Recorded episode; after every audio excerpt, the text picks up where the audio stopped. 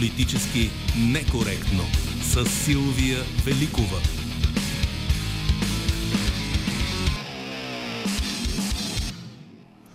За неделното издание на Политически некоректно работим с звукорежисьора Победа Лакова, редактор е Добрина Карамболова, Евелина Георгиева следи вашите коментари в социалните мрежи и ще ги подава в рамките на предаването. Седмица след като в ефира на Политически некоректно, Кирил Петков по-скоро не допусна да не е кандидата за премьер на ново правителство на Продължаваме промяната.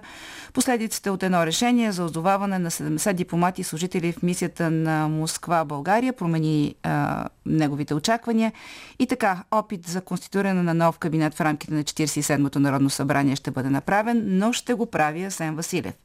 Дали този опит ще е успешен, ще коментираме днес и с двамата ми гости. Александър Симов, депутат от БСП и след 13 часа Арман Бабикян, депутат в предишните два състава на Народното събрание. Ето и два коментара, които ни изпратихте в платформата на предаването в Телеграм, свързани с въпроса, който коментираме днес, за политическата криза, за възможните изходи, доколко има шанс правителство с а, министър-председател Асен Василев. Радослав Калуяно смята, че в момента коалицията гледа към себе си а, и спасението си, оставайки във властта. Всичко се прави в името на личното облагодетелстване и нищо друго. При едни избори оставането им в парламента е под въпрос. Те се компрометираха тотално. Възраждане смята той набира скорост. Партията на Стефан Янев ще ги отвее в небитието е мнението на този слушател. Имаме обаче и друго мнение от Телеграм, което малко по различен начин разпределя позициите. А, според Павлов, евентуалните избори ще пренаредят политическия пъзъл. Самостоятелно партията на Янев няма да премине бариерата. Първа ще е ГЕРБ с много близки резултати до продължаваме промяната БСП, ДПС и Възраждане. Демократична България също ще е парламентарно представено, пък ако се ви в общи листи с продължаваме промяната, със сигурност ще доближи ГЕРБ.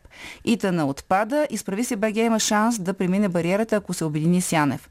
След изборите ГЕРБ продължаваме промяната и ДБ, Демократична България ще постигнат съгласие и ще съставят ново правителство с премьер, който няма да е партиен лидер. ДПС ще подкрепя правителството. Дано тази прогноза да е в полза на България, пише нашия слушател. Добър ден, казвам сега на депутата от БСП Александър Симов. Здравейте, господин Симов. Здравейте, здравейте, госпожо Велико, здравейте на вашите слушатели. Сега от коментарите, които продължават и във Фейсбук, като че ли а, така хората са настроени, може би те са от онази малко по-малка половина, която и социолозите отбелязват, на вълна на нови избори. Вие лично смятате ли, че има а, основания за оптимизъм, че в рамките на този парламент и в рамките на първия мандат може да бъде направено ново? А, правителство с малко модифициран а, модел от този, който беше до сега. Днес да цитирам един от събеседниците в неделя 150 от Продължаваме промяната. Той смята, че днес вече 50% са шансовете. За това предстои среща след обед независими депутати. Ами вижте, аз сега трудно ми е да сложа математическа формула, но ако трябва да все пак да е някаква конкретна цифра, също бих ги определил на 50%. Има реална възможност в рамките на този парламент да се направи правителство при, при малко усилие и при, разбира се, при създаването на ясна програма и хоризонт на кабинета, какво трябва да свърши и горе-долу до кога може да изпълни тази своя, своя програма. Аз съм от хората, които смятат, че към момента това трябва да е усилието на всички партии, които са го заявили. Да има кабинет в рамките на този парламент. Играта на избори винаги е полезна.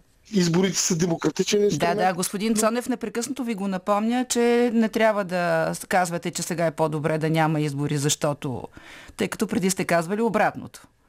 Не, не, не, не, аз не ви казвам, казвам ви само едно. Изборите са демократичен инструмент. Изобщо не казвам, че е по-добре да няма избори. Въпросът е, че три пъти миналата година видяхме, че гласувахме с надеждата всеки следващи избори наистина да, да дадат ясна, конкретна формула за стабилно управление. Видяхме, че това не става. Българското политическо пространство е твърде фрагментирано хората си представят промяната в много различни партии, и, а комуникацията между тези партии става все по-сложна и все по-сложна. Тя е оплетена в червени линии, условия, постоянни, а, така, някак, постоянно някакво заявяване на позиции, които не трябва да се прекрачват, с което казвам, че за мен, според мене, виждам, че предсрочните избори няма да решат уравнението по начина, по който много хора си го представят. Добре. Това е моето разбиране. Обаче, казвате а, обединение около програма, много ясна програма. А, знаете обаче, че сте ограничени във времето. Тоест тази програма трябва да бъде правена паралелно с осигуряването на подкрепата. А, днес чухме също а, такова мнение, че ако към датата на връщането на мандата, дали изпълнен или не е изпълнен, няма 121 гласа, няма смисъл да се реализира и този мандат. Сега кажете вие как е възможно в рамките на 2-3 дни да бъде направена такава програма, след като предишния път в Мола колко време я правехте, т.е. споразумението? Вижте, но точно това. Когато преди преговаряхме, правихме много дълго време, защото това беше наистина едно коалиционно споразумение. За съжаление, това правителство след това така и не направи истинска управленска програма с конкретни срокове. И аз не казвам, че тази програма трябва да е готова в рамките на тази седмица. Нали, тази седмица ясно, че няма време. Те трябва да се набележат приоритетите, онова, което се обединяваме, а ако се съберат гласове за избиране на правителството, има време в след това буквално за десетина дни програмата да е готова, да е ясна и да е предотвратена на българските граждани. Добре, де, но ако се гласува правителството, то мине, пък после в програмата се появят тези ваши червени линии, какво правим? Не, вижте, червените линии са набелязани и вече се знаят. Това е в процеса на коалиционни договорки. Нали? За това са първите разговори. В програмата ще бъдат набелязани у тези цели, поне според мен, така си го представям аз, които са общи, защото такива общи цели има. Не само, че има, такива. Проблемът е, че тези, тези общи цели не бяха реализирани с скоростта и начина по който трябваше да бъдат реализирани. И заради това смятам, че всъщност това е възможността за реализация на на едно нормално управление. Защото всички останали форми, формули, които чувам, ама експертен кабинет, който да бъде подкрепен от различни партии във всички проблеми, на мен ми се струва много по-голяма подмяна на вода, отколкото това. Добре, нека да поговорим сега за това какво струва на БСП, тъй като много от а, слушателите, които ни пишат, като че ли смятат, че БСП прави най-голямо отстъпление по отношение на избирателите си. В петък това, което постави госпожа Нинова като условие, бяха Кирил Петков да не е кандидат за министър-председател, а, да бъде а, уволнен един заместник а, министър на външните работи, който е подписал онази нота, да бъде уволнен шефа на ДАНС. Това бяха, така, е, изглеждаха като условия, които предполагат как ще влезе по-нататък в, извинявайте само довърша, в преговорите БСП. Имаме една нали, ще съгласите с мен, козметична промяна а, по отношение на премиера, защото а, самия министър-председател в оставка много често е говорил за себе си и за Сен Василев като за ние. Тоест, те са двете страни, може би е най-съща страна на една монета. Сега, първо, разрешете ми само да ви поправя за нещо. Добре. Това, което Корнелия Нинова в петък каза, това не бяха условия, това бяха едни предложения за излизане от дипломатическата криза, която се, която се намираме. Това не са условия за управление, това беше конкретно решение. Защото видяхме, че когато тази дипломатическа криза се случи, появиха се страшно много статуси и мнения с пълни с удивителни. Едните казват да ни пази Бог, говоря възраждане, другите казват точно така се прави с гадните нали, кремълски дипломати, а истината е, че никой не предложи реално решение за нещо. Така че нещата, които каза Корнелия Нинова, бяха Останаха декларация в парламента. Да, но така или иначе... Дали, само, само да довършим за другото, тъй като според мен е важно.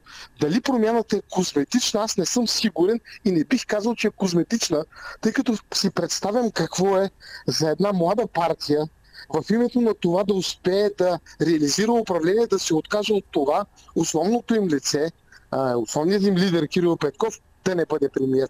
Това за мен е сериозна отстъпка от тяхна страна и нещо, за което аз е, заслужава да бъдат поздравени. Много са малко партиите, които биха направили нещо подобно в името на това наистина този парламент да произведе управление, нещо, което аз лично даже не знам дали очаквах, аз лично не го очаквах и си мислих, че те имат правото да кажат не, 6 месеца бяха до сега, имаме право да продължим с премиер Кирил Петков. Той за вас това е прекалено голяма жертва, така ли? Че... Не, не казвам, че е голяма жертва. Казвам, че е наистина добър компромис, че е нещо, което показва здрав разум и желание за диалог, а не сме го виждали толкова много често в историята на прехода в България и заради това лично аз го оценявам. Изкушавам се да ви попитам дали вашата лидерка би направила такъв компромис, ако трябва да прави този избор. Вижте, аз сега тук какво очаквате от мен да кажа? Не знам. Ние сме в състояние да направим такъв компромис. Смятам, че БСП многократно е показвала, че е партията на диалога. В рамките на предишната пореносна година, коя беше единствената партия, която Не, не, казваше, въпросът е «Давайте дали ако пред масата». вашата партия има такъв избор, а, а, да, да предложите друго лице, различно от политическия ви лидер, а, в името на това да има управление в рамките. Много е хипотетично, разбира се, Не, но не, понеже казахте, ги- че малко партии са го направили, ми е интересно дали смятате, че БСП теоретично би могла да го Смятам, че. БСП би могла да го направи. Не сме били изправени пред тази ситуация и много хора сега ще кажат, дали той разбира се. Да, лесно му е, партията, да. Но в историята на БСП са намирани случаи, когато сме пренебрегвали нашите партийни интереси в името на България и можем дълго да си говорим за това. Да, нека да не е сега. Сега да поговорим за събирането на подкрепата. Всъщност за вас какво е важно да се случи в тези следващи дни? Да се изкушават някакви депутати да подкрепят правителството? Как точно да изглежда този процес? А, или а, да се работи повече около това, което може да ви предпази, ако има правителство, от последващи такива а, моменти на, на криза, в каквито минахте през тези 6 месеца. Например, колко души очаквате, че днес ще отидат на тая среща в 16.30, така наречените независими? Не мога да ви кажа. Тези, които официално са се обявили за независими, убеден съм, ще, ще, отидат, тъй като те се чувстват съпричастни на тази промяна. И тук изобщо не говоря, понеже в България ние често обичаме да изпадаме в абсолютно хипотетични и недоказани ситуации за раздаване на пари и размяна на кувъртчета. Повечето от тези хора, говорейки си с тях, съм убеден, че участват в това, в тези преговори, защото не можаха да приемат че след като са направили няколко кампании с идеята дайте да изчегъртаме ГЕРБ и ДПС, в един момент се оказаха в лагера на ГЕРБ и ДПС.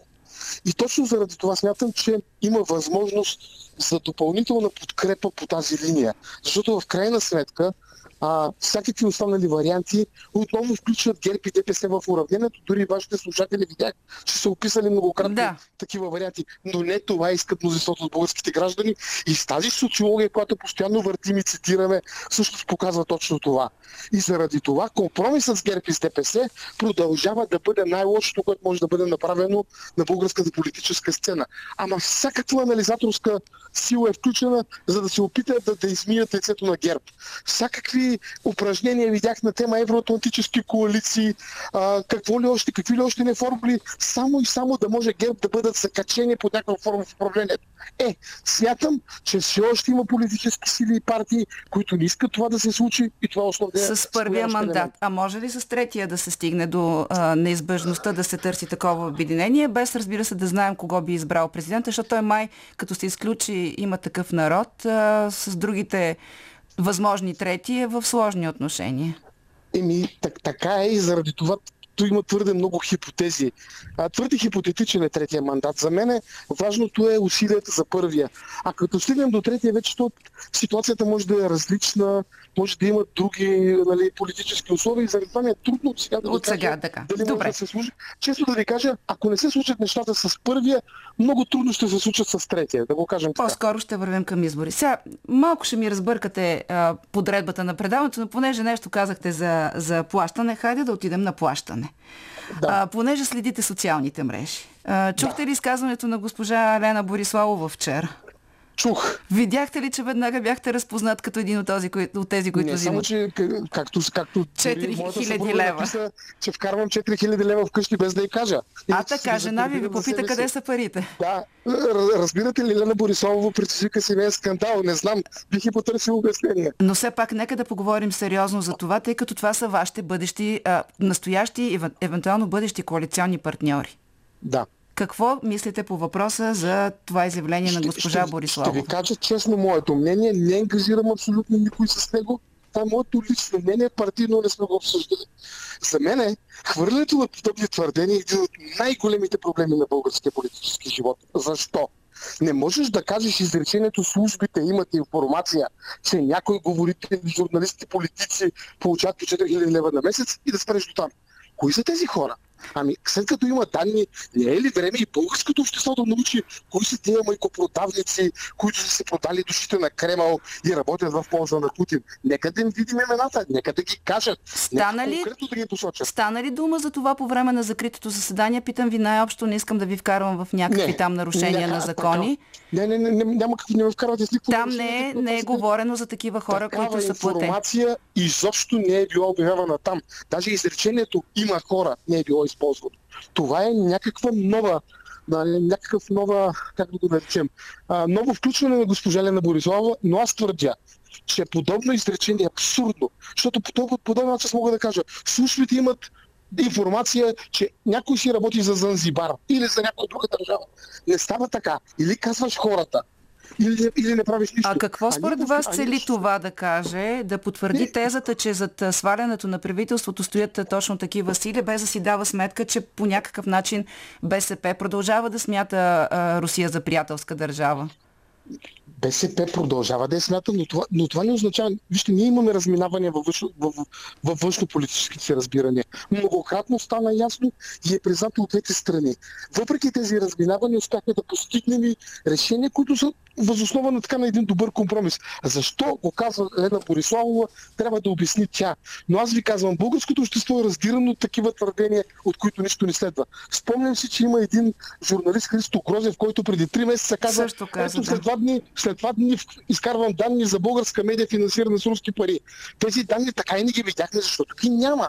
И значи, когато си говорим за това хипотетично финансиране на Русия, ако, ще, ако е вярно, подозирам, че може да е вярно, трябва крайно време някой да говори с конкретни имена и доказателства, а когато ги няма, означава, че просто някой се опитва да интриганства на българския политически терен. Да, това прави според вас госпожа Борисолова интриганство. Е, според, според мен това е интрига. Това е интрига, няма лошо сега говори на техния потенциален електорат, но според мен чисто обществено подобни неща без имена са просто фърлене във въздуха, са просто политическа пиратка. Така го определям аз. Сега това, като казахте, говори на техния из... електорат, изглежда като те да са с нагласта, че се ходи на избори, пък също време, нали, ние тук си говорим за шансове за правителство и за съвместно управление.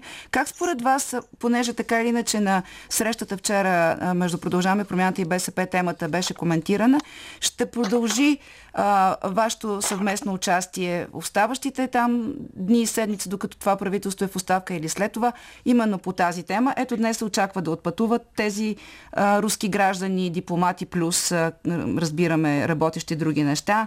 А, няма да има отмяна на нотата. Това госпожа Нинова чу лично от устата на Сен Василев, че няма как това да се случи. Как вие ще продължавате да поддържате настояването си да не се скъсват отношенията с Русия драстично? Вижте, Корнелия Нинова вече предложи разрешението на кризата. Тези предложения не, не бяха прияти.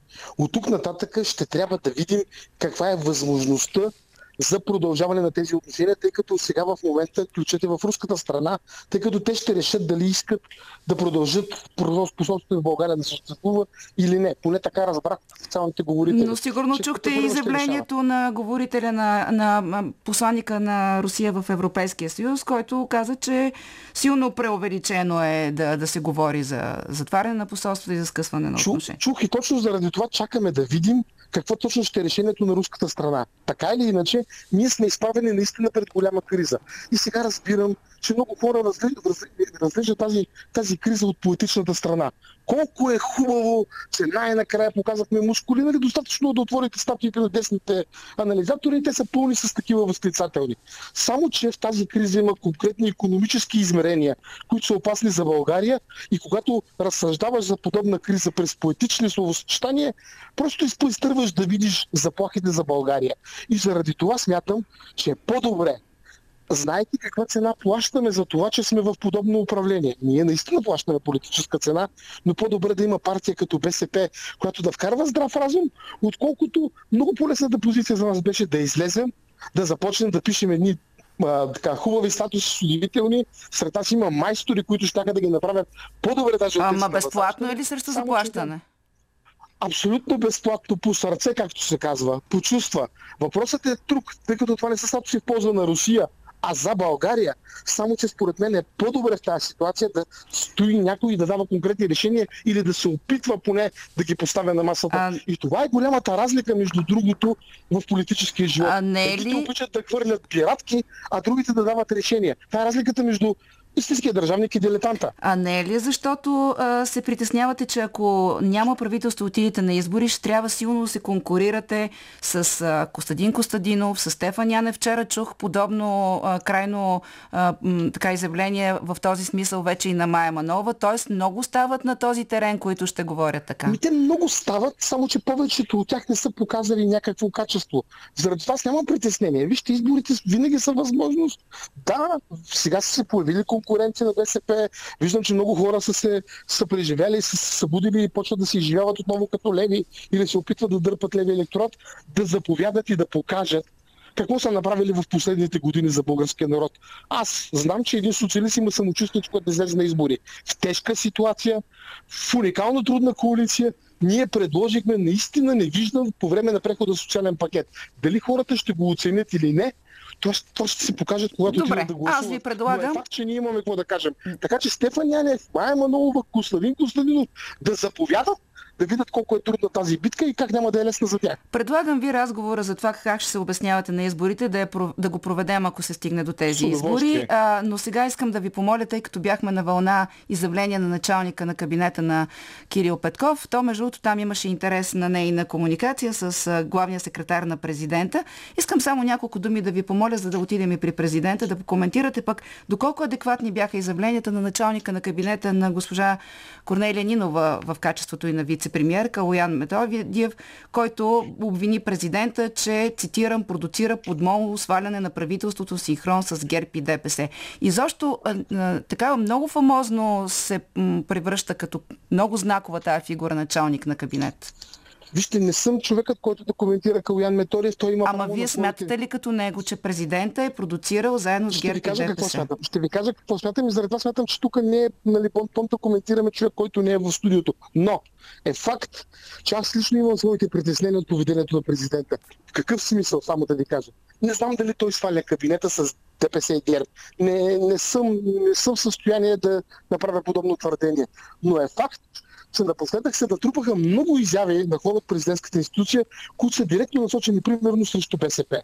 Ами според мен не е нормално дали, главният секретар на президента да излиза във Фейсбук и да пише, да, да вади някакви факсимилета, три изречения от един документ, директно насочени срещу Корнелия Нинова, при условие, че дори това не доказва абсолютно нищо за неговите твърдения. Или пък а, подобен тип на политическо поведение не ми се струва нормално. Както и разбира се това, че няма как президента да не е знаел за предстоящата криза с руските дипломати, а се опита, а, а се опита да се държи така, все едно тя не го засяга по никакъв начин.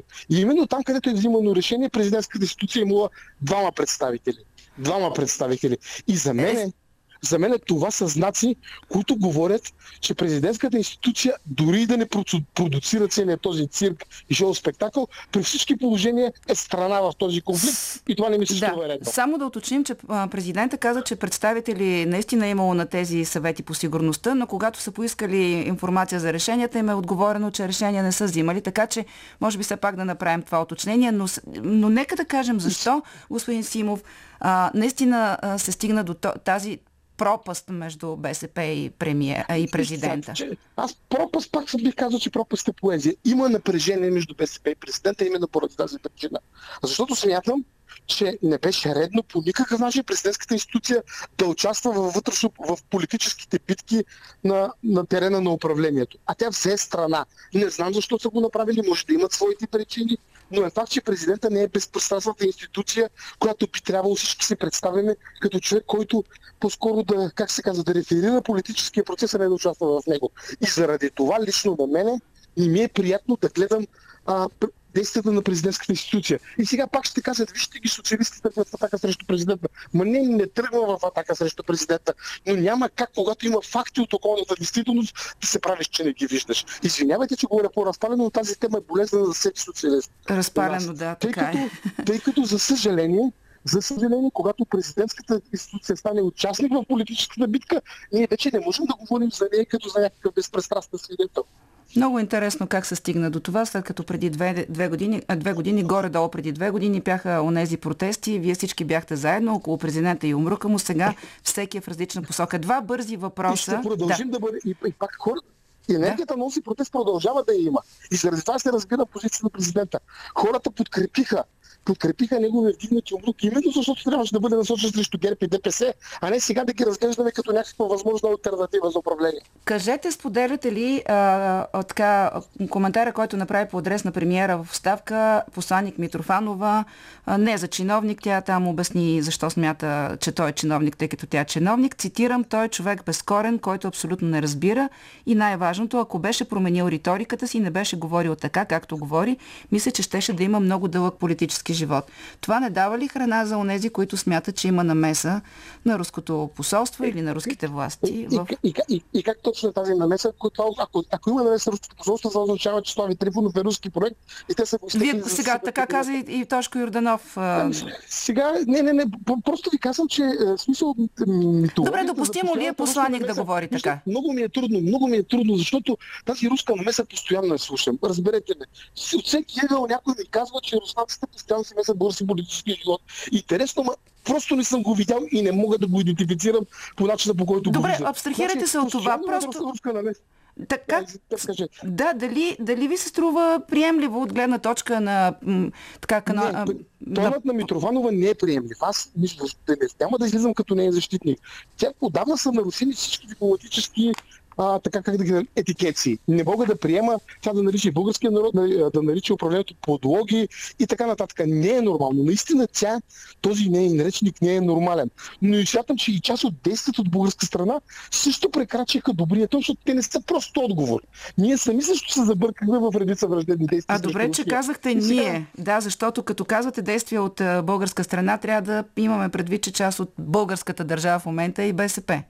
Точно така. Не, въпреки, че решението не е зависело от нас или поне в тези сфери не е зависело от нас, голяма част от тези, според мен, тъпи решения ние ги научихме в последствие и не на празно, когато дойдеха, дойде момента за преговори, поставихме своите условия Кирил Петков да, не е премиер, защото наистина голяма част от тези решения дойдоха като изненада. Разбирам, Но, че факт, сега ще се променя. Българската страна също има своята вина. Извинявайте, не мога да разглеждам руснаците само виновни за тази ситуация. Да, разбрах, а, че разбирам, че това е една от причините, а, че ще се мисли по нов модел на комуникация, който вероятно да не поставя някой от страните в ситуация да го научи а, по предсвършен факт, както казахте и вие.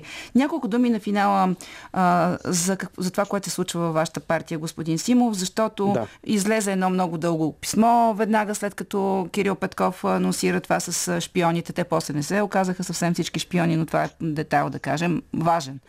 А, в същото време има и гласове, като на Крум Зарков, които настоят за, за свикване на конгреси и защо за решаване на, на лидерския въпрос. Преди това само да ми кажете, вярна ли е тази информация, която прочетох някъде, не видях продължение, дано да не се изложа сега с този въпрос, но Костадин Костадинов някъде обяви, че Кристиан Вигенин е подал ставка като заместник председател на БСП, който отговаря за външната политика на България. Това е и в сайта Епицентър го написаха. Има ли такова нещо? Не вижте, на последния национален съвет Кристиан Вигенин заяви своето желание да се оттегли, тъй като той има функции като заместник председател, но това не е някаква политическа драма, в която да търсим политическо Не е някакво разграничаване, така ли? Не, по никакъв начин. Добре, това продължаване на преговорите с продължаваме промяната с цялата и така а, антируска риторика, с демократична България, когато говори за депутинизация, проблем ли е за хората в БСП, за Националния съвет на БСП? Про... Не, не, вижте, за, за, за избирателите на БСП тази риторика е проблем. Не, не, просто няма как да е. Ние точно по тази линия сме в голямо и драматично различие.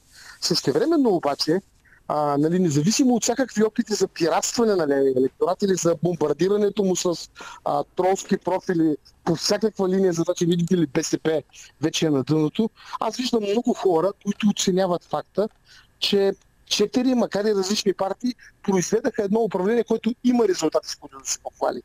Да, че че, че, четири партии трудно управляват заедно и също времено има какво да кажем на нашите избиратели като крайен резултат. Факт е, че в БСП има напрежение по тази тема, но аз смятам, че наделяват гласовете, които казват, че ние трябва да се опитаме да участваме, да продължим да участваме в управлението, да участваме в тези преговори, тъй като има важни задачи пред България. А колкото до тези гласове в БСП, които постоянно пишат открити писма, говорят за конгреси, давайте да се махаме, такива гласове БСП винаги има, никога не е изненада.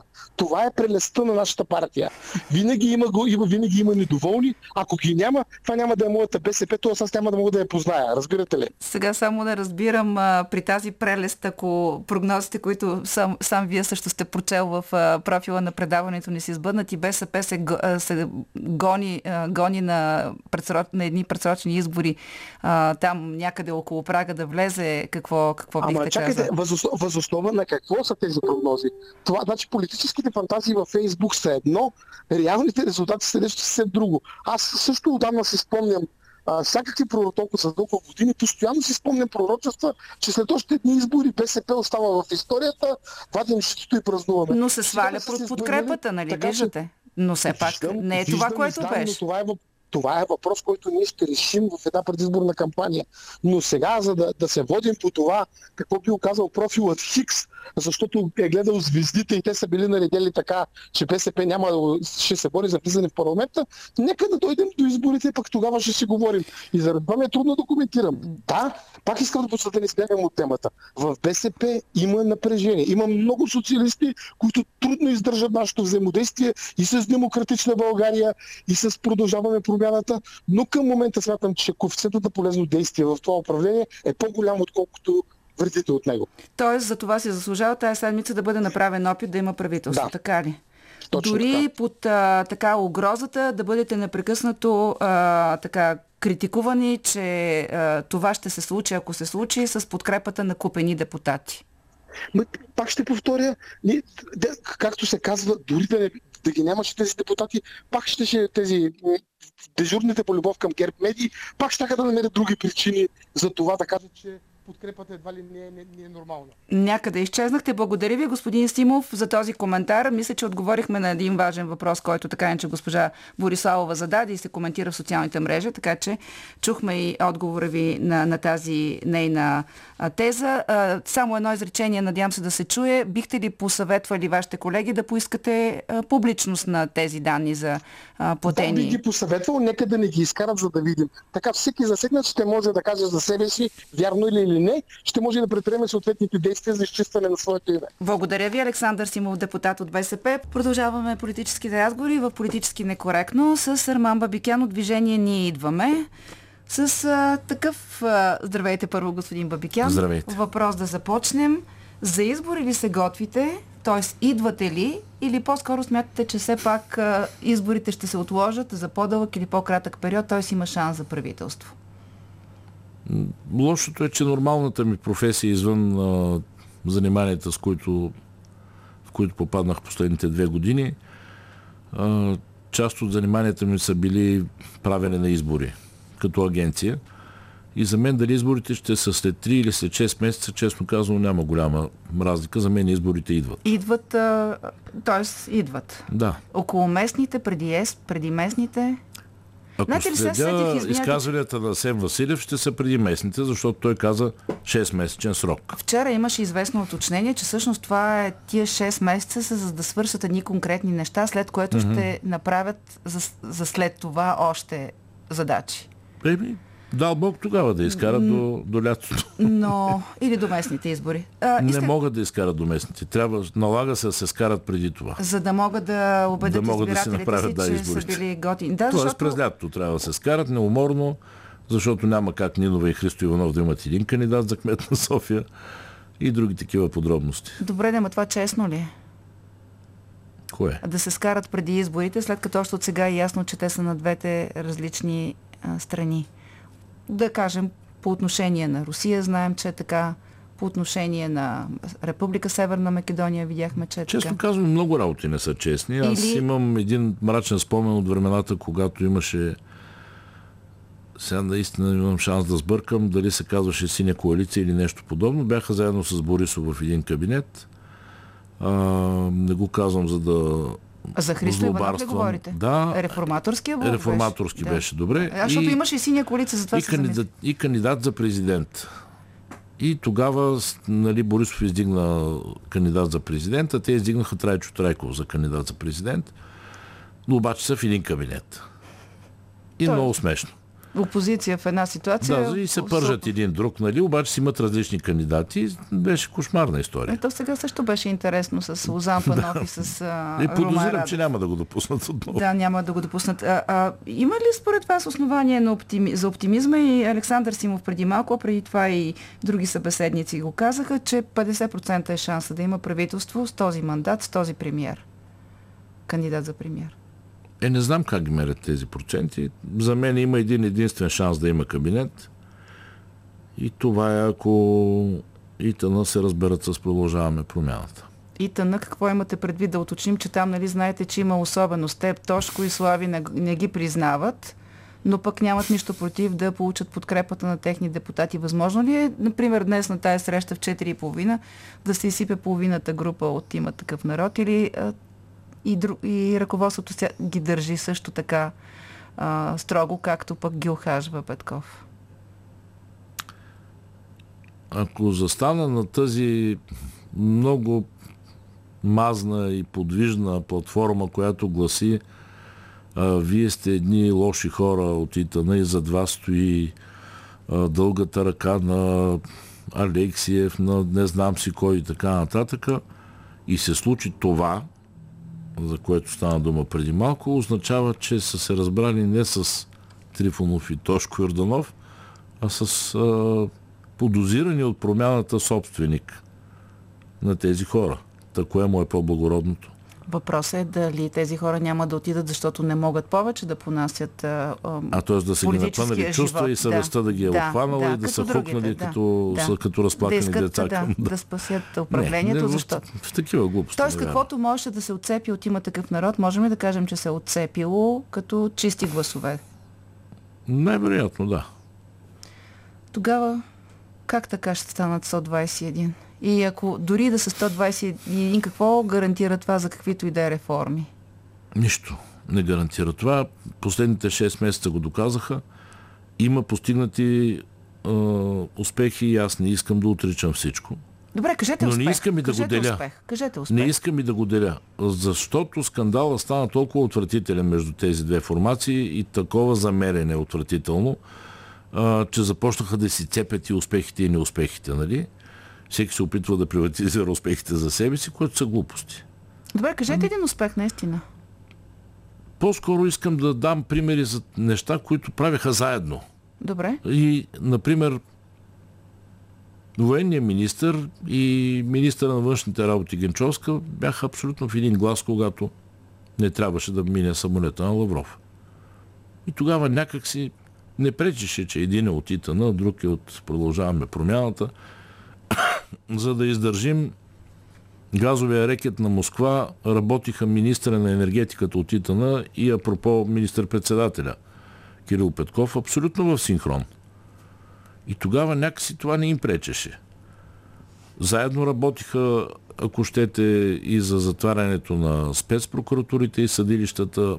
Има примери. Добре, нали, но- Аз не, не съм си правил списък, но изведнъж всичко да се очерня или всичко да се подбелва при едните, не е, не е почтенно. Но ня... Към истината да, не е но в един момент стана невъзможно те да продължават а, да, да. Да. съжителстват и това със сигурност а, а, едва ли е заради това публично обяснение, което получихме, то е различно. Нали? От едните заради милиарди, от другите заради Република Северна Македония.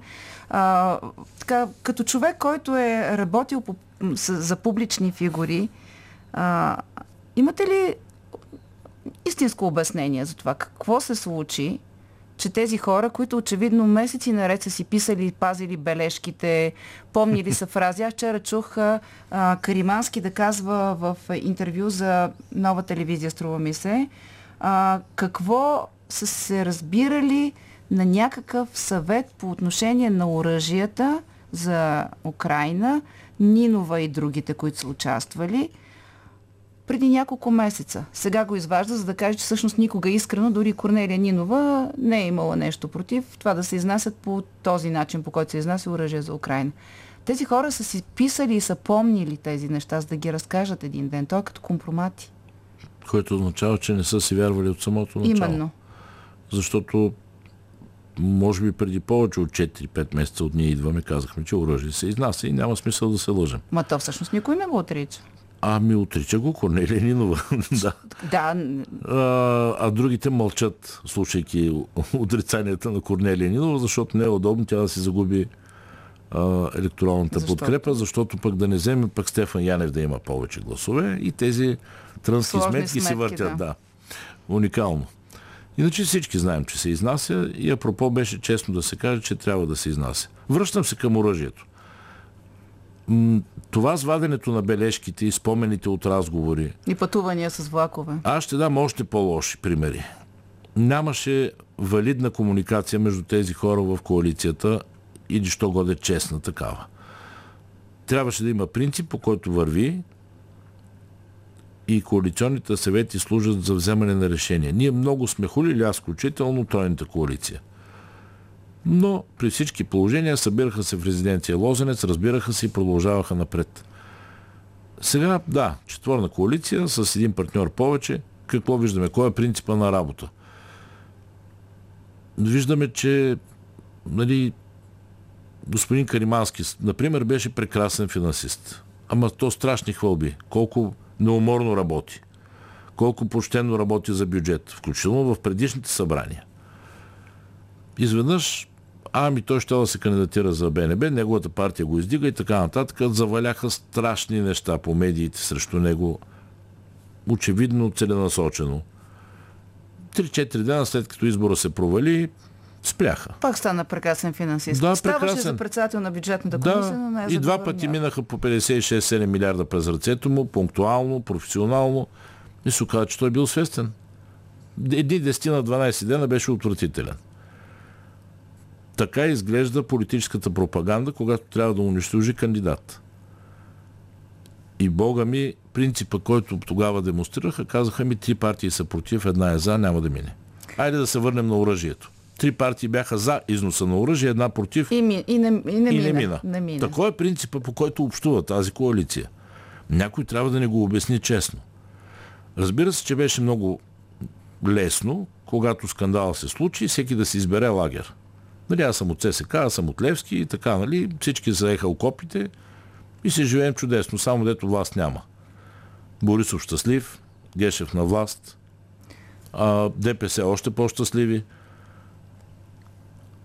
Принципа, по който се общува, трябва да бъде почтен. Поне между тях, а не да се развяват бележчици. Кой вярва за тая версия с Македония? Точно толкова вярват, колкото че не изнасяме оръжие. Да. А, добре, Глупости на а квадрат. смятате ли, че сега, когато преговарят три партии и има такъв народ, ги няма като, като ръководство, а, може да, бъдат, да бъде измислен такъв механизъм, който да е по-почтен и, а, и да е по-публичен, защото, нали, а, даваме си сметка, че Слави Трифонов не е в политиката. Той е лидер на партията, партия, но той не, не, не е в активната политика.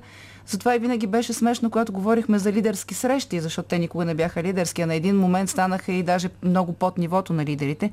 Тоест, mm. могат ли сега на базата на тези грешки или невъзможности да формират такъв тип коалиционно управление, което да, да определи правила? Нямам представа. Наистина Защото не, Корнелия Ако не Нинова могат- сега се опитвам да си спомня, докато вие говорите, ще го намеря точно какво беше казала. Тя говореше за някакви а, някаква нова структура, която да позволи на тях, да, значи, нов начин за взимане на решения, изграждане на секретариат. Чудесно. Значи имаме още един орган, в който не знаят как да си говорят.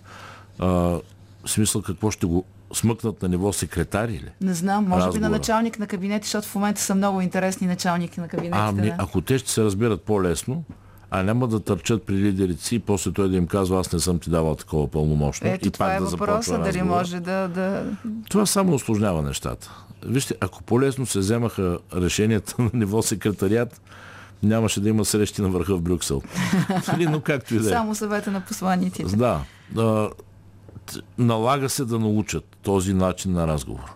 Лидерския. Налага се, налага се да научат как се общува в коалиция и как се разширява територията на тези, които искат реформа и промяна в България. Налага се. Знам, че им е трудно, знам, че всеки жали себе си, собствената си партия, любимите си теми, но се налага да го направят. Налага се. Историческият момент е такъв, че се налага да бъдат по-самопожертвователни. Дали след тези избори или след следващите, ако не умеят да разговарят помежду си и започват всяко изречение с аз, ще правим още веднъж и после още веднъж и после още веднъж избори. Как изглежда това преодоляване на Аза? А, защото ние видяхме за вас, за Александър Симов това беше голям, наистина голяма жертва и жест видя в това, че Кирил Петков е отстъпил на Асен Василев. Вие смятате ли, че това наистина е много голям компромис, направен от Продължаваме промяната, като си има предвид, че двамата са едно цяло на практика. Те и не го крият, че са екип. Не знам дали е голяма жертва. Това са техни лични отношения. Въпросът е колко ще бъде добре за България. Колко добре ще бъде за България. Сен Василев да е министър. Зависи дали е по-добър дипломат. Как ви... Чувал сте го? Той не ни е непознат вече. Чували сме му и такива екзотични, Той е атрактивни реплики в Да, по-аргументиран е, по-обоснован, когато говори, умее по-добър български да употребява, но дали е по-добър Но не е толкова дипломат. усмихнат, защото нали Кирил Петков беше харесван, защото е усмихнатото лице. да, не е толкова усмихнат наистина, но може би е по-работлив и умен, знам ли.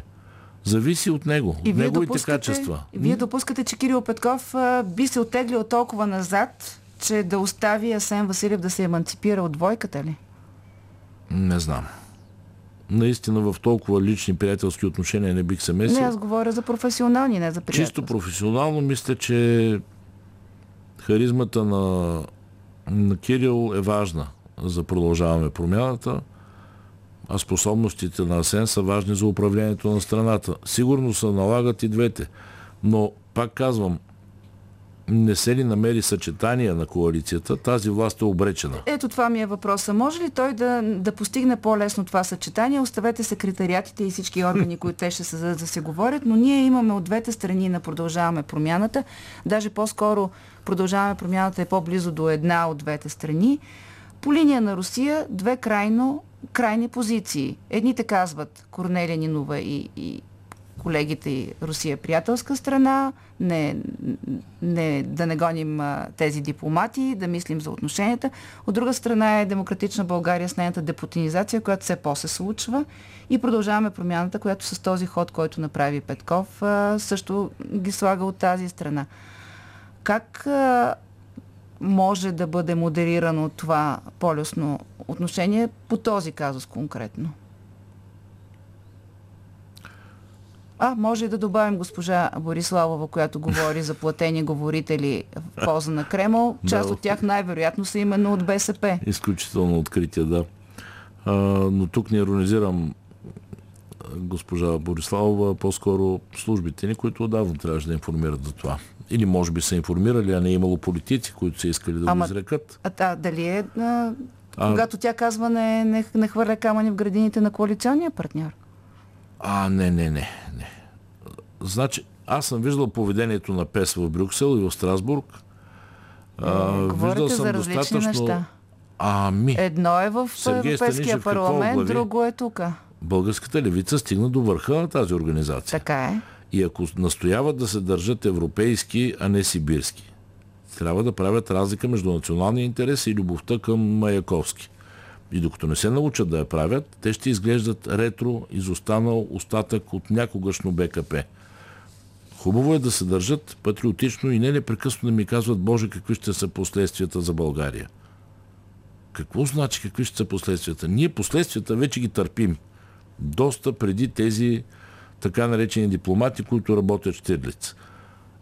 На нас не спряха газа. Абсолютно необосновано. Исках тези хора да подскочат на високо и да кажат Лели, какви са последствията от руската политика към България? Ама Ужасно. те казват, е. че ние трябва да се върнем на масата за преговори с Газпром. Още една лъжа. Ама добре, но Още една лъжа. е... Ние не сме бягали от маса за Да, преговори. Ние имаме валиден договор обяснение, до но- 31 декември. Той е валиден в Но, момента. те, но връщането за тях минава през това да приема условието за плащане в рубли. А, но ето. пак, значи но, па- пак става въпрос за това дали се харесваме на Москва или не. Така да е, ама когато става дума за партньори в една коалиция, mm-hmm. тези неща а, не могат да бъдат обяснени толкова лесно. Могат да бъдат обяснени, ако внимателно проследят, че в България се взривяваха складове, хората, участващи в атентата срещу Скрипал, танцуваха и преминаваха през България свободно, можеха да проверят защо тези хора от Русия така охотно тровят оръжейни търговци в страната ни, защо има кибератаки срещу държавните ни институции. Да продължавам ли? Ето ги последствията към България. Те са предследствия, не последствия. И БСП трябваше да се даде сметка за всичко това и да реагира тогава в полза на България, а не сега да страда, че са се заминали 30-40 шпиони и техните Само, готвачи. че те мислят за своите избиратели, които, ако се А, седи по ето техни, това е проблема. Значи се интересуват, значи се интересуват преди всичко от изборния си резултат, а не от България. А може би, че много други загряват за същия този електорат а, сега Разбира се, че навечерието на загряват. изборите. Разбира се. Но все пак те са там, защото са се клели пред герба в името на България, а не в името на електората си. Добре, но ако се върнем на това, защото за мен е важно да го изговорим, а, казвате вие, слава Богу, а, че беше казано публично, явно службите са го видяли.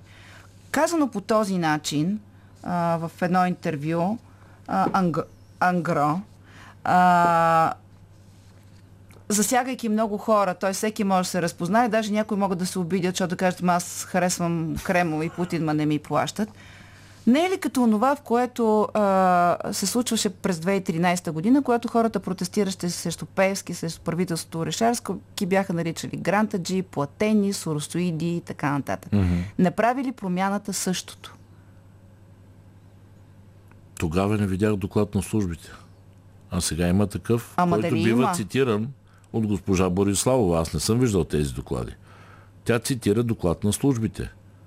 Ето Стимов казва, че в залата, когато бяха изслушвани службите по повод този казус, mm-hmm. не е имало такива данни и имена.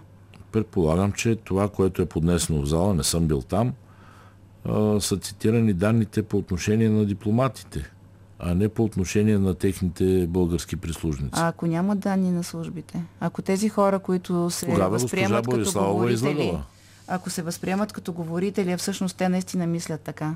Тогава госпожа Бориславова е излъгала. Не вярвам да го е направила, след като се позова на тези доклади.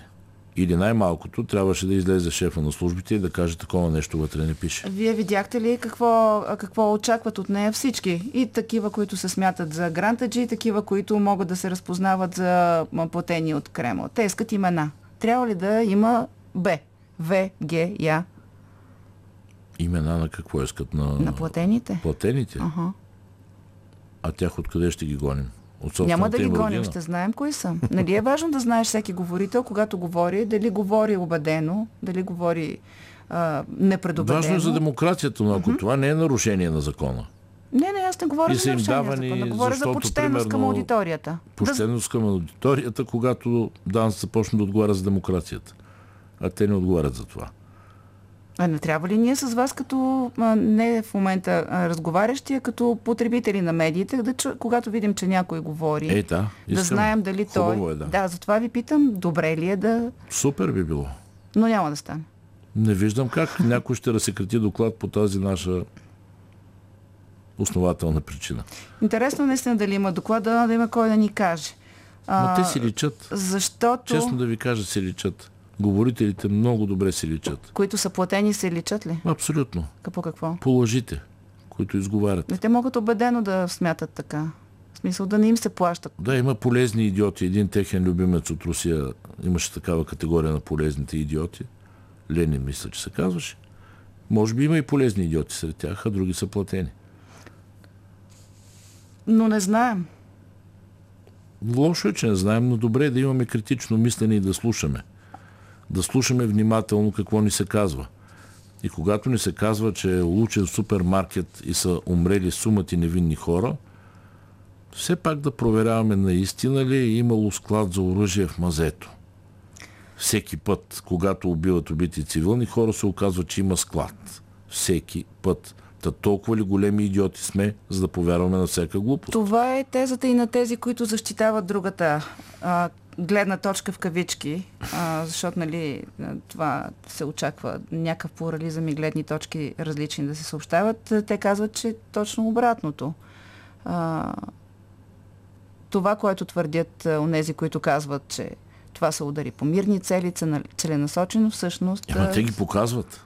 Те се виждат как горят супермаркетите по... и изваждат труповете Аз не искам да задълбаваме в този този, Същи, тези този хора дали ще ми разкажат е сло, другата гледна точка да. за османското ни иго или там присъствие или каквото са решили да пишат. Например, колко добре е бил българския народ в Османската империя, като Еми, друга гледна да точка. Не, да не се връщаме чак на там. Но... Сигурен съм, че няма да искат този разговор, нали? Сигурно да. Но факт е, че ние виждаме това, което ни показват а, украинските медии, а, западните, които имат достъп до това, което се случва там, нали? Да, ма там има и български медии. Да, и български има, напоследък не е имало. Значи да, предпочитаме да не вярваме на българските не, медии, напротив. предпочитаме на руските. Как, както казахте вие, гледаме и слушаме критично. Но аз все пак имам своите въпросителни около спускането на такова изречение. Ей така, най-общо казано. Защото Но... то, например, задълбочава разделението. Определено го задълбочава. Разделение отдавна има. Това, което... Приемаме ли го, живеем с него, така ли? Уви, да. А защо трябва да го приемем? Защото не успяваме да съберем нацията си тогава, когато отвън до границите ни има война. Нормалната реакция на една нация е да се сплоти, а ние се донацепваме. Независимо дали си ляв, десен, либерал, все ми е едно. Хората се сплотяват в такива моменти. Покрай златни пясъци минават мини по дяволите, освен всичко, което изборих. Всички фази на войната, извън горещата, се водят срещу България. Точно от Русия, а не от някой друг. И ние не се сплотяваме. Това е най-ужасното. Добре, това разделение, за което говорим с вас, а, колко опасно може да бъде, ако а, се изчерпат възможностите в този парламент и се тръгнат за избори. Имаме служебно правителство на президента и след това избори на, както виждаме, загряват нови играчи. На фона, да кажем, на това предупреждение, което прави а, Петков в, в своето интервю миналата седмица, че а, се притеснява от една по-мека позиция на държавния глава чрез служебното му правителство и че а, социолозите дават една а, така добра представителност на формации, които мислят а, по този начин, че трябва да се а, поднови договора с Газпром, че трябва да се омикотят отношенията с Русия, че не трябва ние да сме толкова ястреби, колкото сме. Има ли а, опасност да се обърне геополитическата посока на страната ни след служебно правителство и предсрочни избори? Сигурно има такава опасност и това би било голям срам за България. Не сме ястреби. Ние сме една от двете държави, които не изнасят официално, официално. оръжие за Украина. Ние се държим ужасно любезно, въпреки срещу нас изброих поне 5-6 изключително враждебни акта срещу България – българската територия и суверенитет. Ние се правим на, на глухи. Мислим, че вали дъжд. Това се случва срещу нас. А ние любезни, че ми обясняваме, че сме от една кръв. Сякаш украинците са от някаква друга кръв, нали? Да ме опази Господ, не искам да правя. от тях са наполовина с българска. Знаете ли, големия риск, споменато от Петков, съществува. А отношенията ни с Газпром очевидно са друга история, защото ние в момента имаме действащ договор и ние не сме го прекратявали. И в момента сме готови да плащаме и в момента не получаваме газ от Газпром. Очевидно ползват Газпром като оръжие, не като фирма. Големият риск е другаде. Разбира се, че можем да отидем на избори. Вече три пъти ходихме. Големият риск е ако не успеем да се събираме. Тези, които искат да променят България. В ние идваме три Какво? пъти, обикаляхме. Да, да, три пъти. Искам да минем като към папагали, тази вече, като да. идиоти, като глупаци. Да се събирате може кои? Всички, които искат да се случи тази реформа, До... която на площадите още поискахме. Така, благодаря ви, че ми подадохте това, защото аз исках а, и това, на, на, с това да завършим а, а, разговора ни. На 9 юли, след, следващата седмица, се навършва две години от събитията на... Да, времето лети. От събитията на площада, вдигнати умрук на президента, аплодисментите, а, еуфорията, промяната идва. Колко от хората, които са на площада в момента са единомишленици? Хората имам предвид. Вие, Промяната не идваше тогава на Хаджигенов, площада. Минеков, БСП, има такъв народ също си разказва, че са били на площада. Възраждане бяха на площада. Бяха, да. А, Демократична България бяха на площада. БСП Всички. бяха на площада. Президента Всички. беше. Да, и той слезе И, на площада. и сега къде сме? Тогава бяха 70%. Ако помните изследването, 70% подкрепяха протестите, но това не беше промяната. Това беше бунт срещу онази диктаторска система на Борисов, която съдираше нацията от корупция. Нямаше никакво правораздаване заради Гешев, защото всички бяха наясно какво е прокуратурата и на кого тя служи. Ние нямахме демокрация. Ние нямахме и пазарна економика, защото търговете бяха предрешени. Тоест беше изкривен и пазара. Две години по-късно къде сме? Слава Богу сме далеч от това място. Слава Далеч. Богу успяхме да гласуваме оставката на Борисов и съм щастлив, че бях в този парламент, макар и кратък. Това беше нещо като малка изпълнена мечта за онези Но усилия. вижте, той протеста почна заради Гешев, заради влизането Точно в президентството. Точно така. Той къде е? Не точно заради Избира влизането, а заради начина по да, който да. влезе. И тогава няколко пъти, но в общия шум не се чуваше. Няколко пъти ние тримата казвахме от трибуната, ние не сме тук заради едно лице. Ние сме тук заради начина, по който въоръжена група мъже нахлуват в една от трите институции на България. Народно събрание, Министерски съвет, президентство. Това е преврат. Ама господин Бакян, дори и вие тримата решиха, не останахте да. тримата. Раз... Е, какво да направим? Всеки е Така, свободен. да, Някой и- е решил да стане министър. Именно, за това, Защо не? за това ви питам къде се разминахте. Манолова, Татяна Дончева, Не, всичките. не, не, не. Манолова, Татяна Дончева са от хората, които дойдоха заедно с всички останали на площада, които искаха да са Така на е, площада. така е. Няма в Въпросът е сега защо не може да се получи това обединение, за което вие говорите. Казвате Такива три пъти. обединения се случват, когато се сваля диктатор. Сега когато искаш диктатор. да изградиш страна, да я модернизираш, да върнеш правосъдието и демокрацията, това вече е проект за градеж, а не за събарене. Онова беше предназначено да събори. Той и сега то като- си свърши работата. Така, след като сега сме далеч, какво, какъв, какво е това, което може да помогне сега Това, да което може да помогне, ако извадиме айде от тези имагинерни проценти, които всъщност всички агенции даваха тогава, очевидно трябва да извадим възраждане като абсолютно идеологически несъвместима и други подобни радикални групички, но това дава все пак едни 50%, които трябва да работят заедно. И чисто по емпиричен път ви казвам, още на априлските избори обиколихме, говорихме и с Демократична България, с всеки един от тримата лидери, с Слави Трифонов, продължаваме промяната, още не съществуваше. Хайде хора заедно. Заедно в листи. Преди, Общи листи, така пред ли? изборна, а не след изборна. Ама не, не, не, ама айде ще видим после, пък който влязал тогава ще се съберем. Вторите избори, същата обиколка. И всеки път го съобщавахме. На третите избори, вече с Кирил и съвсем, добавете към списка с хората, които сме говорили. Не, та не. Тоест всеки предпочита аз. И ако вие сте втори в листата на изберете се едната от трите партии, Това исках да и попитам. случайно се събереш с някакви други, за да станете по-мощни, по-големи. Еми ти ставаш четвърти. Защо да подкрепеш това? Излиза, че азът на всеки един от тези е по-силен, отколкото идеята, че трябва обединение. Аритметичното не давало 2 и 2, 4, не знам си какво, слушал съм всички тези глупости. Синергията за общо обединение за промяна няма надмогване. И Костов го доказа някога. Да, не беше тази война, вървеше война в Югославия. Економиката за сметка на това по-срината от сегашната. И му се наложи да изтърпи Мозер. Наложи му се да изтърпи и един човек картонче, който вее македонски байряци. Каракачанов. Да не Наложи му забравям, се че да Петър изтърпи. Стоянов беше подкрепен от ДПС, Точно така.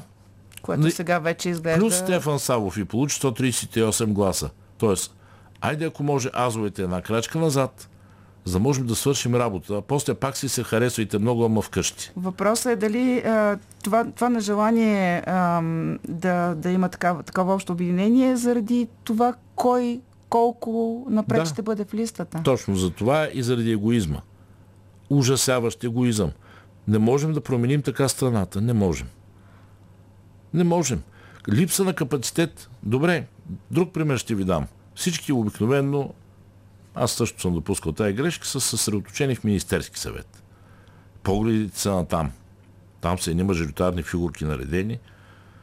Но реформите се случват в Народното събрание. Е, в това Народно събрание три месеца, четири танцуваха и пяха ГЕРБ и ДПС. Тотално неопитни хора. Не знаят как да прокарат реформи. Какво направиха с правосъдната реформа, Бога ми? Най-после закриха спецовете и до там. Шест месеца. Другите стъпки къде са? Да, не можем, конституционно мнозинство нямаме. Закона за, за съдебната власт. Как, как имплементирахме ли Магницки? Нещо си. Не. Вечния обвиняем? Не. Айде 5-6 по-дребни крачици да мръднем напред, ако може да стесним, да стесним територията на Гешев, а не да ми се хили под каскета си. Хайде! Няма да стане иначе. Вътре стоят неграмотни, неопитни хора, които дори един месец не прочетоха правилника на парламента и наистина ги правиха на маймуни. Съжалявам да го кажа. Го бяха чели, да. Не го казвам с радост. Но трябва и капацитет, освен количество, за справяне с тази работа.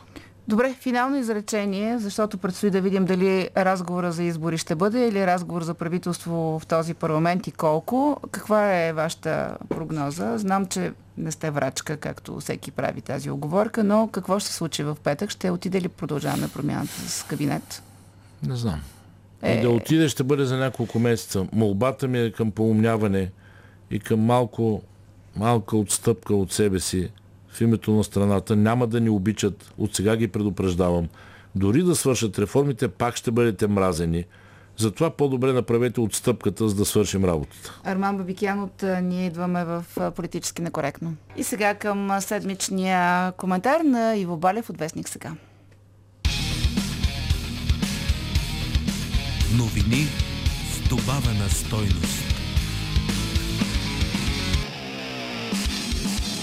Много е напрегнато положението, скъпи съучастници. Късат се дипломатически отношения. Под заплаха е вековно приятелство, макар че аз вярвам в здравината на тази дружба. България гони 70 руски граждани заради дейности несъвместими с дипломатическия морал. Дипломати, готвачи, градинари, гробокопачи, лаборанти и други служители се занимавали с шпионаж и шушу-мушу. Според доклад на ДАНС, който Корнелия Нинова не е виждала. Това осложнява политическата обстановка и вътрешните и външните работи. Но аз съм оптимист, агентурата ще се разбере някак. Те винаги намират общ език. Сядат полковник с полковник и лейтенант с лейтенант на една маса, разменят двусмислени реплики, общуват си, напук на всякакви студени войни и железни завеси. Шпионажът, това е преди всичко умение да общуваш. Затова журналисти и дипломати често пъти са и шпиони. Политиците нека се джавкат, агентите трябва да си говорят. Затова и връждуващи политици понякога ги виждаме как си шушумушат по кьошетата на Народното събрание, защото и политиката е вид прикритие за агентурна дейност. И медицинските работници имат достъп до чувствителна информация, и свещениците, и гадателките като баба Ванга. Тя е свръхестествена агентура. Разбира се, и манекенките, и психоложките дефилират по тънък информационен лед.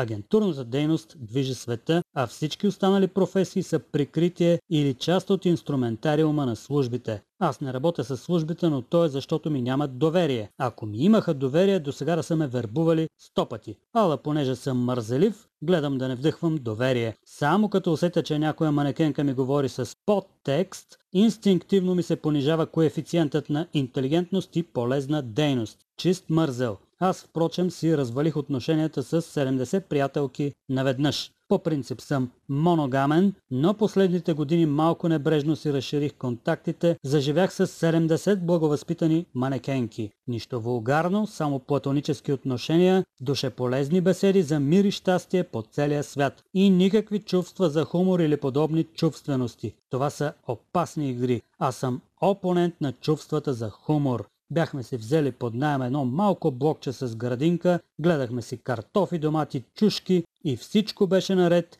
живеехме в сговори, благочестие, дружба и сътрудничество. Само че аз съм си малко разсеян и небрежен. И приятелките ми почнаха да ме подозират. Мислеха, че съм си намерил други 70 приятелки и си пиша с тях, даже с чувство за хумор. А то нямаше такова нещо. Имах кореспонденция с други манекенки, но само по служебни въпроси. Правех си една анкета, кого харесват повече – Платон или Аристотел. Не исках да говоря за това вкъщи, за да не натоварвам домашните с моите служебни проблеми. Но какво нещо е женската психика? Една вечер Бях заспал уморен от психофизическа активност и манекенките взели, че ми претарашили телефона. Прочели ми кореспонденцията, но така е прочели както Путин чете украинската история. Направили си абсолютно изопачени изводи, даже им се привидяло някакво чувство за хумор и на сутринта ме гледаха лошо. Ти казват, през цялото време си ни лъгал. С какво тия мърли не превъзхождат?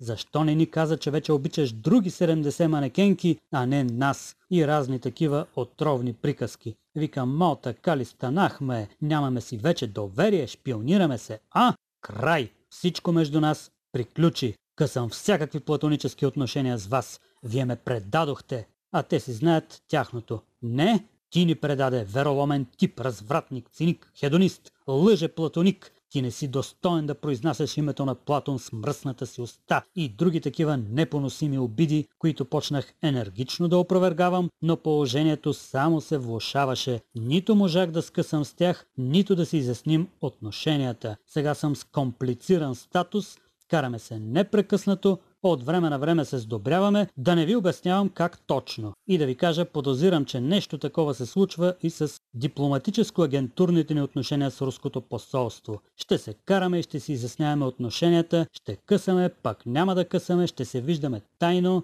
неприятна история. Ние имаме толкова дълбоки връзки на всякакво ниво, че просто няма как да прекъснем отношенията си, както заплашва моята приятелка от посолството. Тя и Корнелия Нинова щеше да къса с урагана на промяната, но все пак се върна на масата на преговорите. Колко нощи аз не спах, но тя се върна. Междувременно Кичка Бодурова и Панайот Панайотов също се изпокараха, но аз вярвам, че и те ще се сдобрят, защото сме дошли на този свят, за дружба и сътрудничество, брат, така ни завеща и хан Кобрат.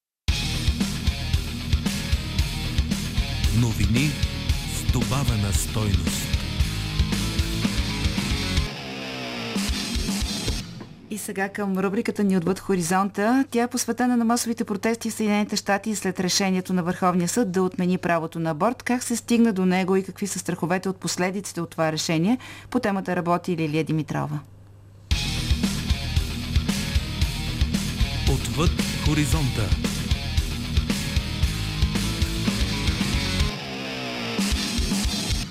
Съединените щати бяха разтърсени от протести след решението на Върховния съд да отмени прецедент от преди 50 години, с което отвори вратата на отделните щати да решават дали да наложат рестрикции за аборт. През 1973 по делото Роу срещу Уейт съда отсъжда, че бременните жени имат право на аборт през първите три месеца от бременността.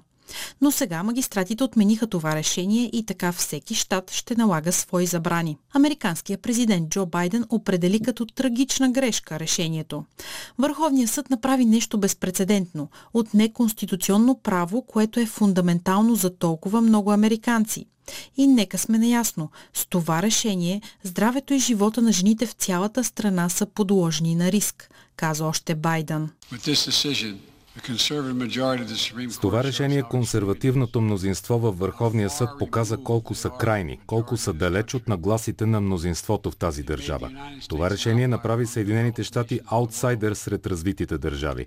Но това не е последната дума. Моята администрация ще използва всички законни възможности. Конгресът трябва да се задейства. А с вашия вод и вие можете да действате. Вие можете да имате последната дума. Това не е краят. Половината щати се очаква да въведат нови рестрикции или забрани за абортиране. 13 щата имат готови законодателства, които влизат в сила в срок от 30 дни.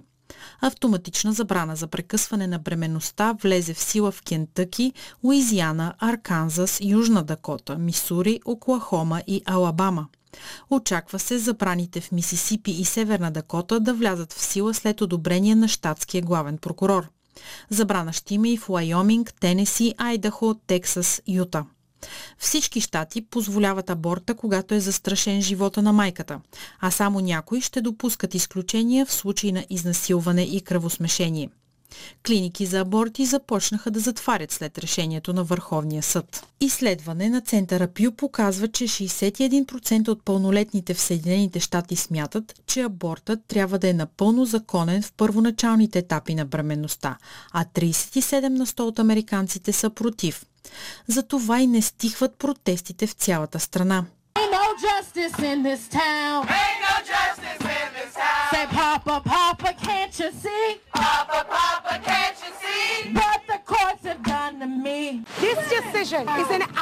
Това решение е възмутително. Принудителното майчинство е незаконно. Стотици хиляди в страната бяха гневни и разстроени. Това означава, че Америка се връща в средновековието. Други държави, Мексико, Ирландия, разширяват правата за безопасен и законен аборт, а в Америка се цитира законодателство от 13 век. Решението на съда обаче беше посрещнато с одобрителни възгласи от противниците на аборта.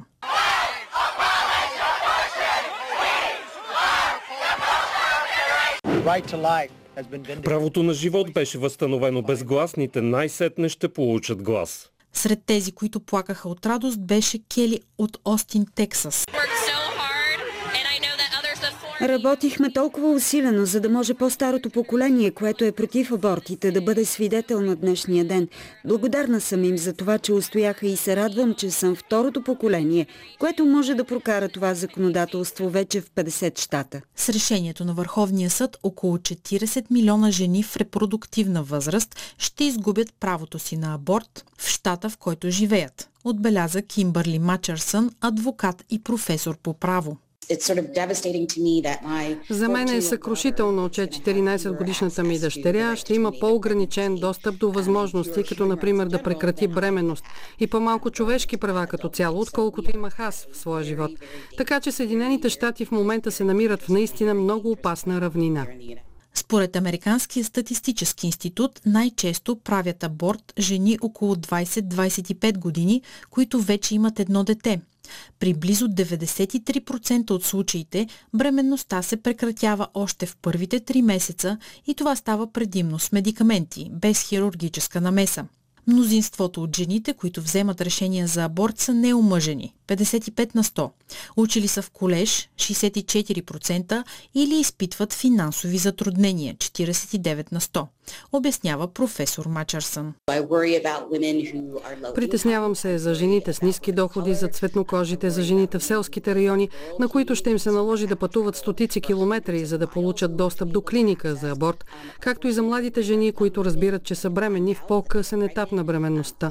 За много уязвими групи нещата ще се влушат след това решение. Върховният съд на Съединените щати прие решението с гласовете на шестима съдии, трима от които бяха назначени по време на мандата на бившия президент Доналд Тръмп.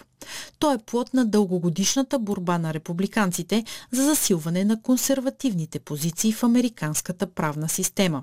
Администрацията на президента Байден и правозащитни организации предупредиха, че отмяната на прецедента ще застраши и други решения на Върховния съд, като правата на гей-двойките и дори контрацепцията. Шокиращо е, че едни и същи хора се борят за правото на живот от една страна, а от друга защитават правото на хората да имат достъп до огнестрелни оръжия. Също така е изключително лицемерно да се бориш пламенно да сложиш край на абортите в страна, която която е на едни от първите места в света по смъртност при раждане. Грижа за плода, но не и за жената, която ще износи бебето и която в този случай е принудена да остане бременна, въпреки че не желае. За да вземем подобна позиция, трябва да мобилизираме много повече ресурси, които да осигурят социалната сигурност. Сега битката за правото на аборт се пренася в Конгреса и кампанията за междинните избори през ноември. Демократите се опитват да прокарат защита на правото на аборт чрез законодателство, а инфлацията беше изместена като основна тема от предизборните дебати, отбеляза лидера им Нанси Пелоси. Това е жестока обида към жените, плесница през лицето относно собствената им преценка и способността им да вземат решение за репродуктивната си свобода. Правото на жената да избира свободно дали да се възпроизвежда вече е в предизборната кампания за ноември. Решението на Американския върховен съд оттекна и отвъд океана, а на по-късен етап може да доведе до промяна в нормите на международното право, както вече се е случвало. В Италия, където католическата църква е с изключително силни позиции, аборта е легализиран през 1978 година, но сега отново се пораждат опасения от връщане на рестрикциите. В Ирландия, където съвсем наскоро през 2018 абортите бяха озаконени, хората излязоха на спонтанни протести срещу американското решение. Беше припомнена историята на Савита Халпанавар, която умира от сепсис в Ирландия през 2012 година, след като не е позволено да абортирам. Съвсем пресен е и случая от Малта, където на младата американка Андрея Проденте е отказано прекъсване на бременността заради пълната забрана, въпреки че тя е направила частичен спонтанен аборт и има опасност за живота й. Активистите за репродуктивни права в Латинска Америка също се опасяват от връщането на най-рестриктивните мерки, точно когато тенденциите към промяна са започнали да се засилват.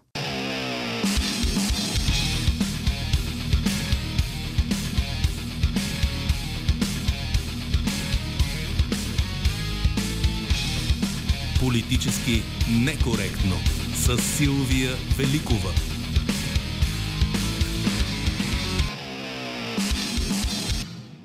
За предаването работиха още и Лилия Димитрова и Вабалев, Добрина Карамболова, Евелина Георгиева, Марина Великова и Победа Лакова. Хубав ден с